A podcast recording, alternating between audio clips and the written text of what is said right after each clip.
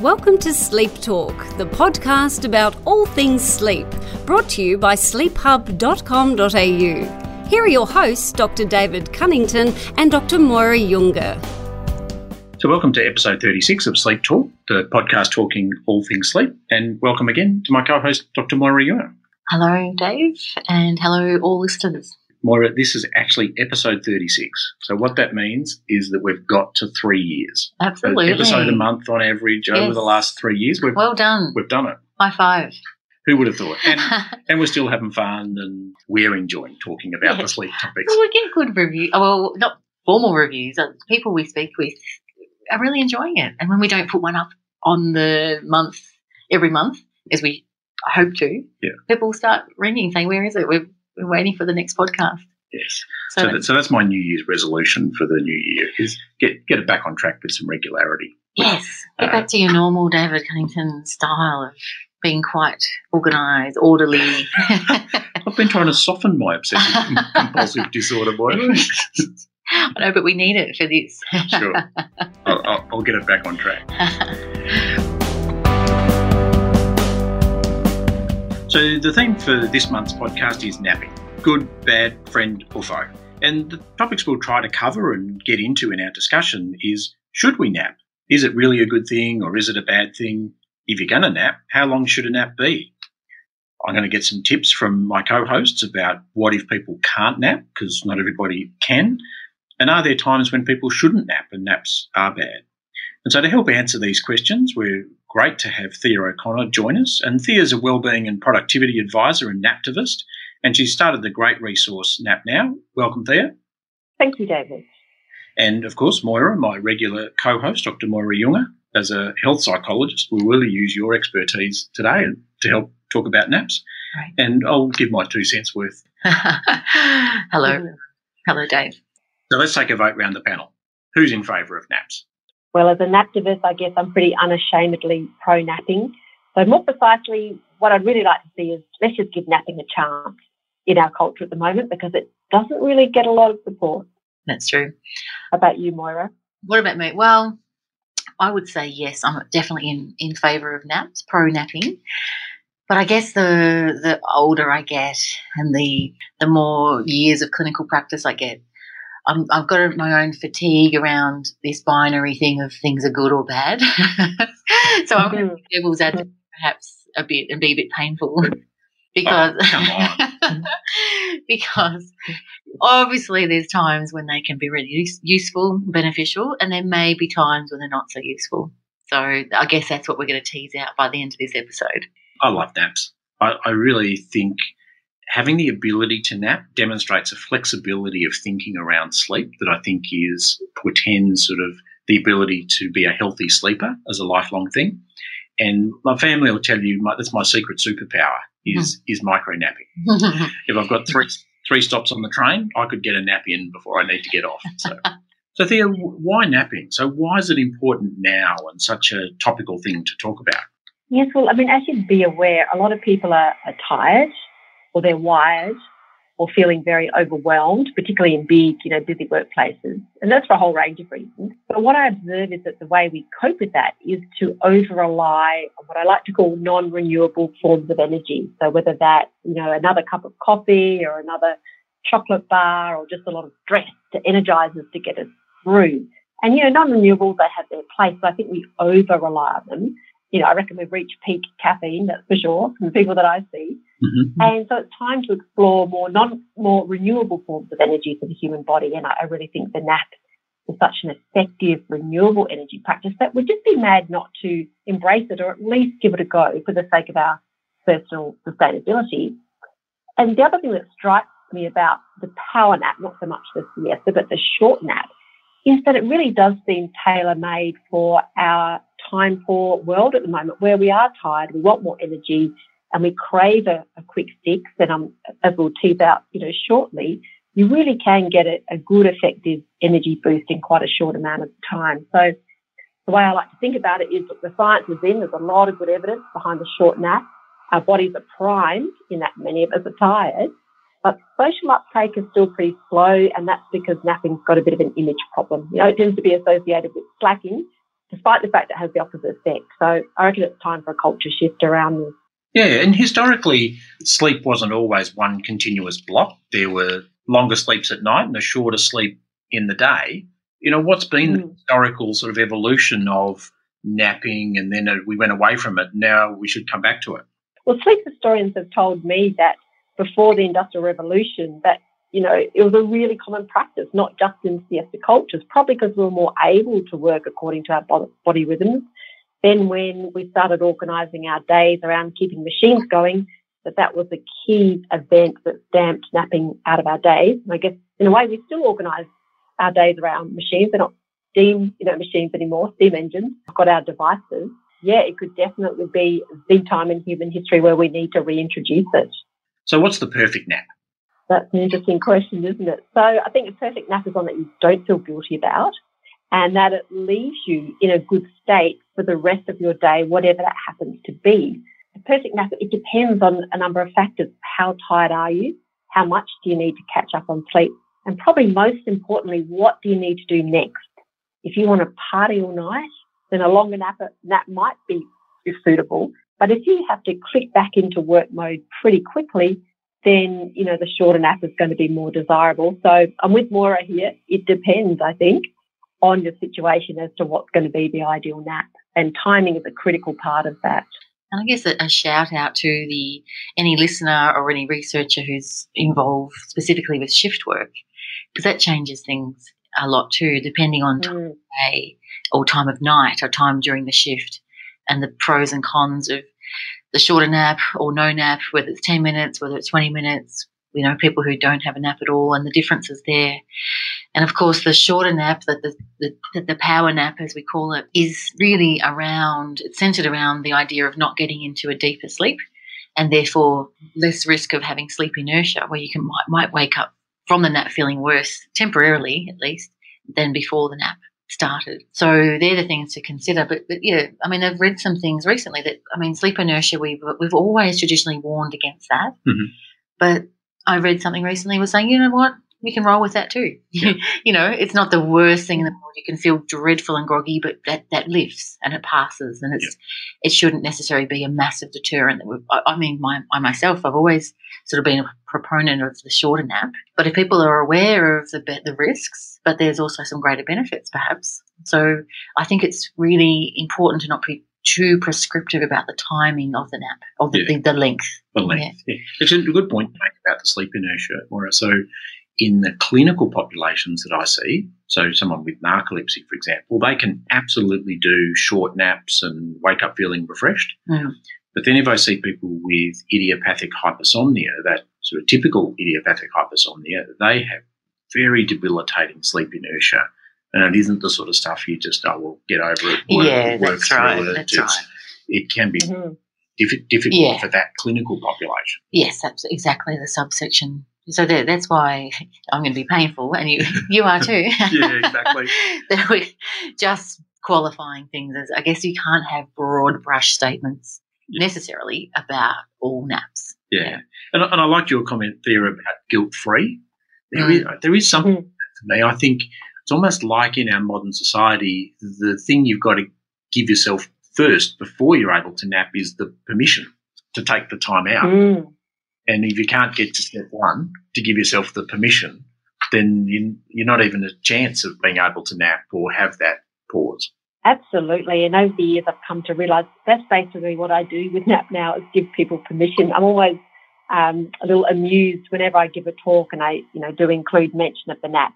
Invariably, there'll be one or two people who come up to me afterwards and it's like they tell me in hushed tones about their napping habit. And it's almost as if they're confessing their secret and they see me as someone, you know, who can absolve them from their guilt because I'm saying it's fine to do it. So absolutely permission is key. And I think partly that's because I reckon many of us still live in the shadow of the Protestant work ethic, you know, where our worth and even the fate of our soul was dependent on how hard we worked.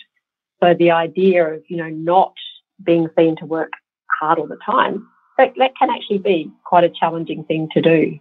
Yeah, and it's a work ethic. So whilst we, you know, we would call it the Protestant work ethic, you know, I see a number of people from other cultures that today still mm-hmm. have work ethic. You know, in a lot of the Asian cultures, South Asian and Mm. East Asian Yeah. cultures have that that same work ethic that hasn't come from a Protestant Christian background. And then I guess it's in the work, you know, in workplaces, people don't want to be seen as a slacker, and they also don't want to be seen as someone who's letting the team down as well. And that can also come into that sense of commission. But what I've also come to recognise is that while we um, say in workplaces we want permission from our say external boss, you know, working on permission from your inner boss, that's really where it needs to start because a lot of us can have fairly hard taskmasters. Well, I like that. Sure. I'm, I'm going to steal that there. The inner boss and the yeah, use it. Speaking of bosses, though, I mean, it is a really important practical issue that Mm. the timing in the workplace, not only just whether it just fits practically in terms of the productivity and what the, the, the tasks at hand, and, and even literally, you know, where the space and where people couldn't Mm. are allowed to, and uh, and and we haven't even touched on those that can't nap even if they wanted to, and people who are Yeah. quite sleep deprived. Um, they might have quite severe insomnia, and you would think they're the ones that are really great at napping, but they're mostly the people I would see clinically who say, "Look, I'd love to be able to nap. I've never been able to sleep during the day." They, and whether they can or not, Mm. that's their perception. They just feel that they can't, and so they probably need it the most. Because it does bring up the question while we're discussing this. We all have a post lunch dip where it's a natural dip in our alertness and, uh, you know, a nap makes sense. But if people are napping, they're needing to nap a couple of hours after waking up or several times throughout their workplace day, of the, you know, their day in the workplace, you know, you have to start thinking about is this a sign or is this is excessive daytime sleepiness? And is it a sign perhaps that their, their sleep quality and or quantity is inadequate and perhaps that needs to be addressed as well? Because I think Mm. the nap is a great supplement, but not a replacement for good quality sleep. I, th- I see it as a, Mhm.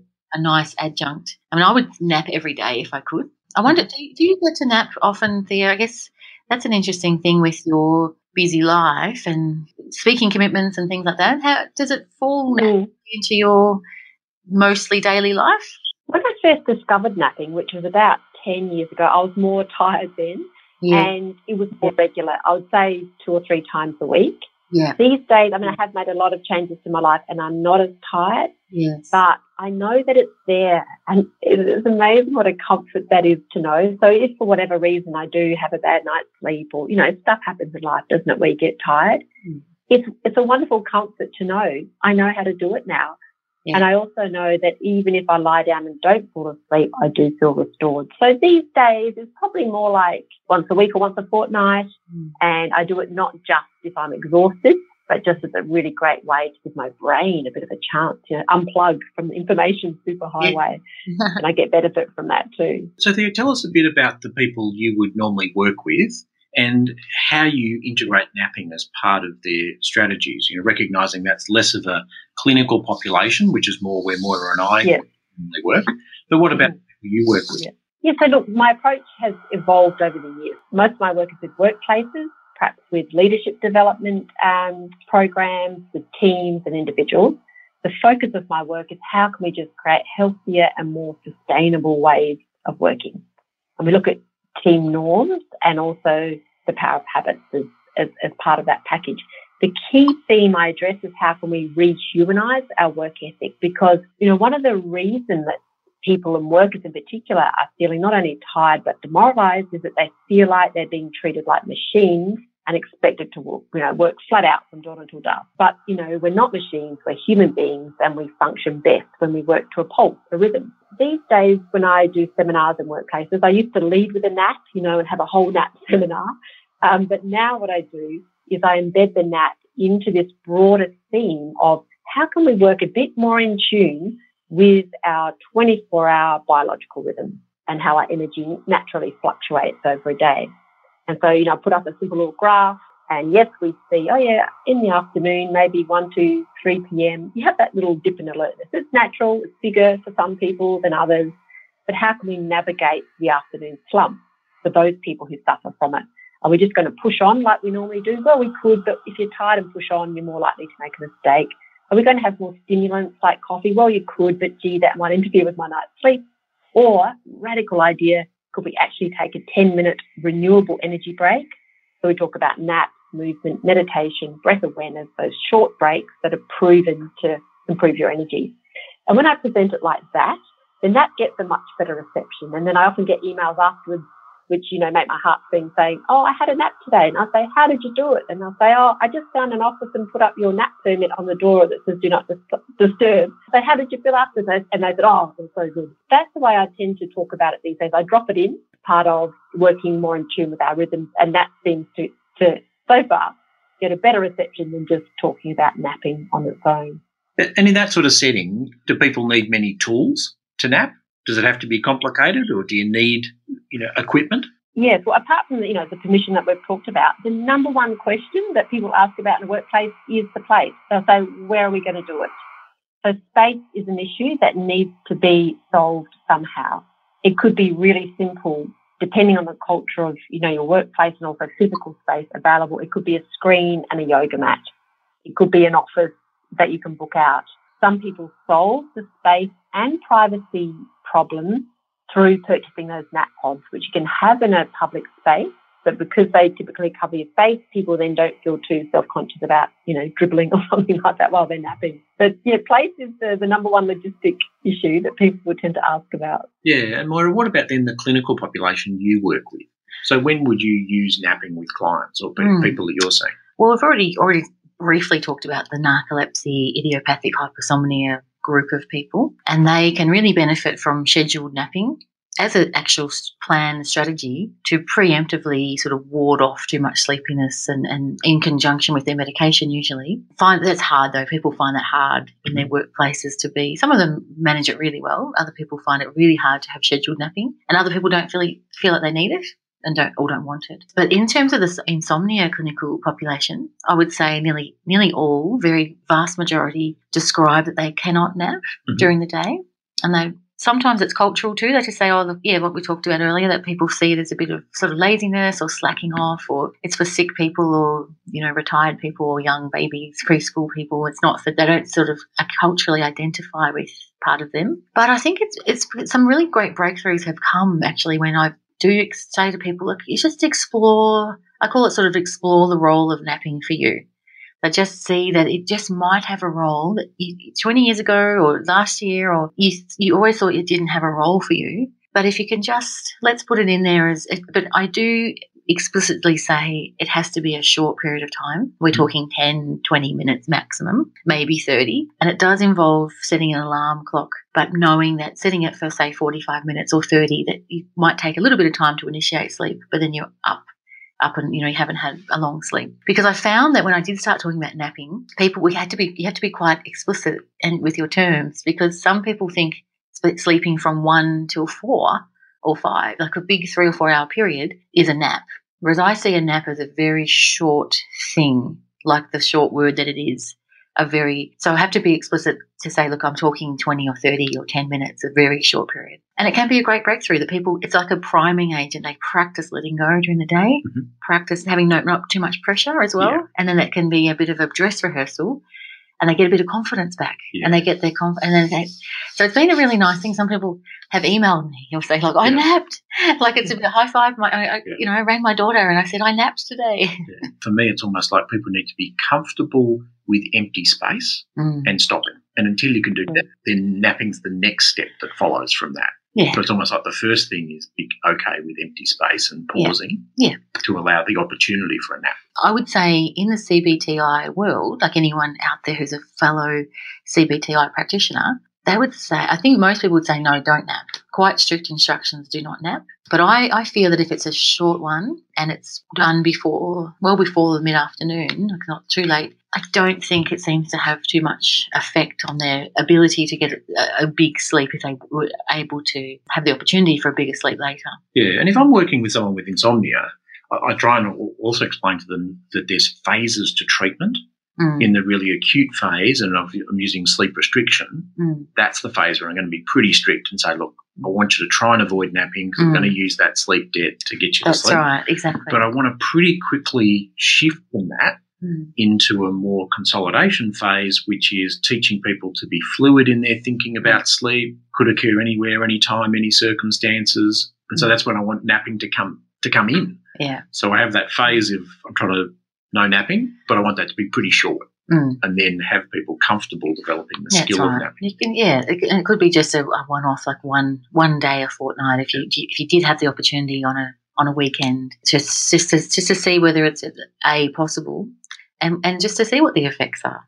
Like because everyone's different. I like. I think it's very important to be tailoring and individualizing treatment as much as possible, although within the literature guidelines, of course. Thea, we've talked a bit about people who can't nap or struggle to nap. Any other things that we haven't talked about for people who aren't naturally good at napping? I often encourage them to reframe it perhaps as a, a lying down meditation and then they stop stressing about, am I going to fall asleep or not? That seems to help. And if some people just say, oh, my brain is just so busy and I can't control it, maybe try a guided meditation. They could gradually ease themselves off that. Um, they can also use that 10, 15 minutes just to practice healthy breathing because there's great physiotherapists who I've worked with. They tell me that when we are horizontal, it's actually much easier to do the abdominal breathing, which is more likely to put the nervous system into the relaxation response. So it's going to be good for you regardless. So people do find those tips helpful. And along with that key instruction don't worry if you don't, if you fall asleep, this time out that you're giving yourself is going to reap a whole range of benefits, even if you don't drift off. Yeah, great. I really love some of those tips, and it re- really resonates with coming back to that permission is almost the Mm-hmm. Mm. the first thing, Mm. and then ability to pause, and then the sleep, and they'll all sort of follow in that sequence. Oh, I also just loved your comment, David, about many people don't know how to stop. And if you can't stop, you can't nap. I think one of the reasons people don't want to stop is what you said about actually feeling uncomfortable with stillness or space in their life. But also when we do stop, we actually start to feel how tired we really are. Because, you know, once we start to slow down, then the body starts to tell us, oh, I'm actually exhausted here. And interestingly, I remember one case of a woman who did start to nap and then she started to feel really tired and then she got really angry about all this napping business because she couldn't plow on like she used to and now she's actually starting to feel more and more tired. So there are also some of the deeper barriers that people can encounter. And I'm not sure, you know, what you find with people with insomnia when they start to nap. Do they start to encounter that backlog of exhaustion? What, what do you find there? for sure. And I think even it, holds true for the overnight sleep period getting better as well. Very often you get people back to a period of time or they're sleeping quite well overnight, maybe six, seven, eight hours, but they realize they think, oh, but I'm still tired. I feel really tired. I feel really awful. They realize that it's, it's more than just the sleep. It's actually a whole lot of other carrying around a lot of stress Yeah, um, and and and having to slow down, having to go into this sort of bit of a program. It's not not everything they thought it was going to be, and then they're disappointed. So yeah, so the napping sometimes Mm. they realise just wow, I am I am actually just really tired. I can't keep Yeah. running from this. I can't keep being on the on adrenaline overdrive. yeah, and that's that's one of the ways to conceptualize it is for some of the people I see, they've been running at non-sustainable levels of nervous energy, Mm. and things have manifested as insomnia. Running at high levels of nervous energy is addictive. We all want to be, you know, peak performance, you know, on our game, you know, all of those sort of terminologies. Backing off a bit from that non-sustainable levels of nervous energy can feel a bit flat or feel to people sometimes as they lose their edge. People do tell me, yeah, sometimes they don't like that feeling. Now, we'll go around the panel for each of you. What's your take home message about napping? Thea? Mine is look, give it a try, experiment with it, and if you can master the nap, it is a really great life skill to have in your toolkit, and that you might can then draw on it at different life stages. Perhaps when you're a student studying late at night, or a new parent, or going through menopause. If you can nail it, it's a wonderful life skill to have in your back pocket for those times when you get really tired. Similar for me, I think that it's worth. I think people need to understand that it can. It's a skill acquisition process, like everything else. Um, sometimes it's not it's not innate. You might like driving a car or using a, a particular computer. You need to have a bit of rehearsal, a bit of trial and error, um, but it's worth it. But also, I think my take, sum up is just to just to be a bit cautious about it, to just experiment with what with the length and the timing, and to be very mindful of what you want the nap for. Great. And um, absolute agreement with both of those comments. For someone to be a good lifelong sleeper, I want them to have fluidity of thinking about sleep. which is, yeah, anywhere, anytime, any circumstances, I'll take the opportunity. And napping's a great way to cultivate that fluidity of thinking about sleep rather than I can only do it in this circumstance and at these times. So, yeah, napping, great way to develop fluidity of thinking about sleep. So, thanks very much for your input, Thea and Moira. If people are looking for more information on the theme topic, I can highly recommend Thea's website, napnow.net.au. And on that website, there's uh, a sequence of emails you can sign up for that will teach you how to nap safely and effectively. And at the end of that sequence, you can get an ebook that's a great uh, resource. Uh, there's also a really good interview on napping, sleep, sleep inertia with Drew Dawson. So I can highly recommend to check out Thea's website and resources. Uh, the Sleep Health Foundation's also got a good fact sheet on napping and a number of other good fact sheets, Moira. Thank you for helping put all that together. Um, so I'll put links to all of those in the show notes. Thea, what's a clinical tip for healthcare providers that may be listening to the podcast? Well, my tip is for people who are in the workplace, and it can extend from individuals to team leaders. And my tip is to develop your own personal business case for well-being. Now, why is that important? Well, one reason busy workers find it hard to practice self-care on the job, I'm talking here just stopping for lunch, let alone taking a nap, is that they do fear being perceived as a less committed worker. And so, in order for you to do things like have a 10 minute walk or take a wee allocated lunchtime or, forbid, take a nap, it really helps to truly believe why this is good for your business as well as your personal well-being. So I'd take a bit of time scripting that and even practicing. You know, what would you say to others in a really relaxed and confident way? So, for example, if someone looks askance at you because you want to leave work on time, what could you say in that moment? And it could sound something like, boy, with our workload so high at the moment, we can't afford not to prioritize recovery. See you tomorrow morning. To actually script, what would you say in those moments? Because when you're solid in that, you're far more likely to not feel guilty.